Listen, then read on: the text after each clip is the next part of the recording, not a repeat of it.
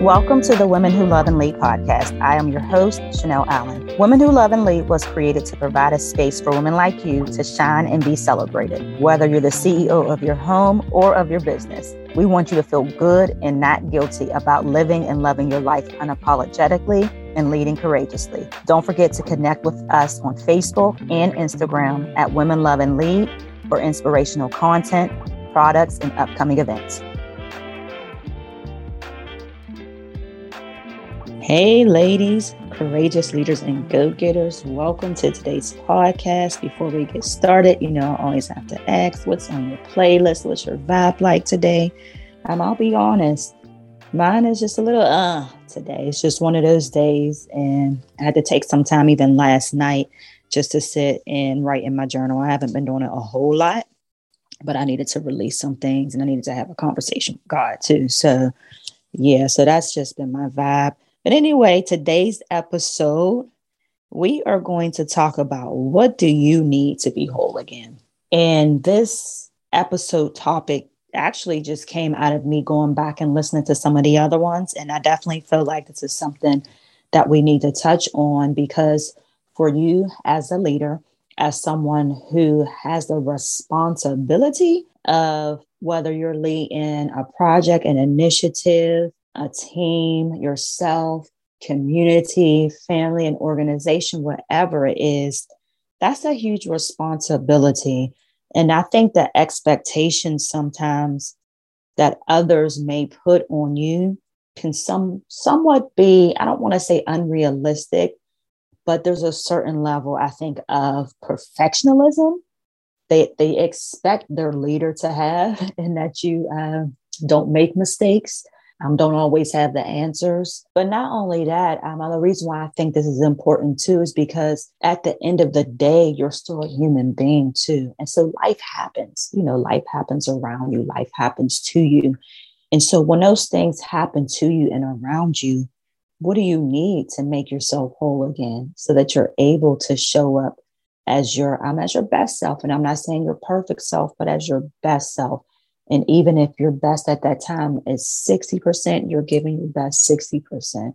What do you need to show up as your best self? But yet again, what do you need to make yourself whole again? And so just thinking about situations that could potentially have broken you, whether it was a loss of a loved one, whether it was a, a friendship that just kind of just went far left and you know it was unexpected or it could have just been a circumstance or situation.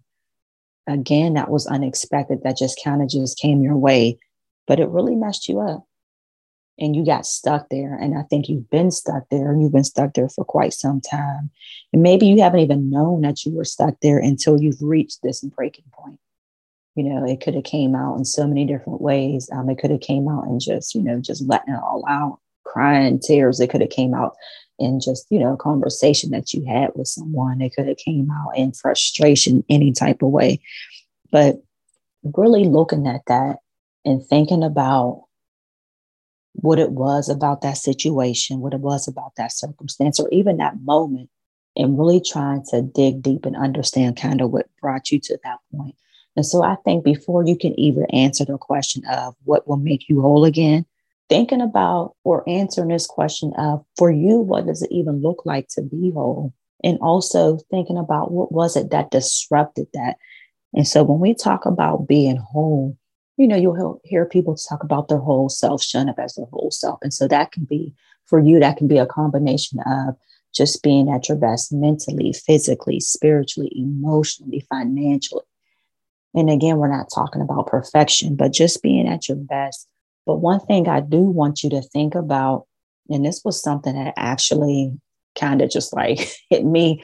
I was reading this, I think it was a devotional or something I was reading around back a while back. So I like to read those because they help me um, not only to understand things, but also like challenges you to apply it to your life too. And it, that particular devotional was around like really doing hard work and really investigating and exploring like seriously like what's deep in your heart and what's flowing out of your heart. And so one of the questions that she had asked was not necessarily who is your whole self, but who, who is your purest self. And so I was like, wow, that's deep. So I had to even go, you know, I wanted to go look up the word pure because I wanted to really make sure I understood exactly what she was asking. And so the de- definition of pure is without contamination or free of contamination. And so that's the, the simple definition. So free of contamination. So free of any disruptions to your natural state. And so think about that for a second. And so when we think about what makes you whole or what do you need to be whole again, I really want you to take time to think about what life was like for you at your most purest state. And that's a very, that could be a very hard question to answer. And it takes some time. It may take some time to even uncover that. But I think that's why you are who you are in terms of a leader, because you're willing to invest that time and you're willing to put that work in. And that work does come with not only just um, exploring and raising your self awareness, but also understanding once you, you know, you've generated these new learnings or these new revelations, what do you do with it?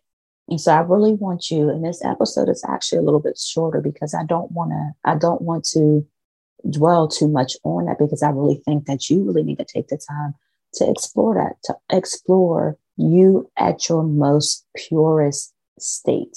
So think back to your childhood if you have to go back that far. Think back to um, situations or circumstances in your life where you knew that you were you at the essence, at the core.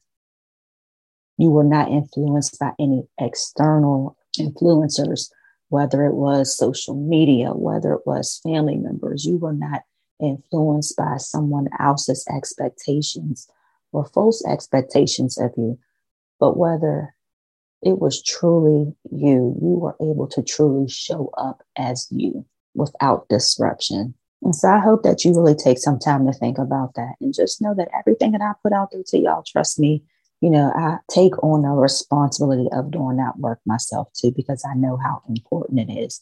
And I know how important it is for you as a leader because you are someone who has the influence, has the power to influence others in their decisions, in their choices, in their behaviors, in their motives, and ultimately their outcomes. And so that's where, you know, you just want to make sure that you're able to show up as your most purest self.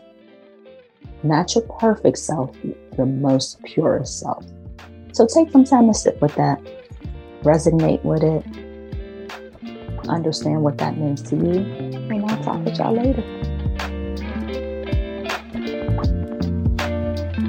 Thank you for tuning in to another episode of the Women Who Love and Lead podcast. I hope it inspired you, informed you, and empowered you to do what you do best to make your greatest impact. Check out the show description to download the Intentionally Becoming Journal. Don't forget to connect with us on Facebook and Instagram at Women Love and Lead for inspirational content, products, and upcoming events.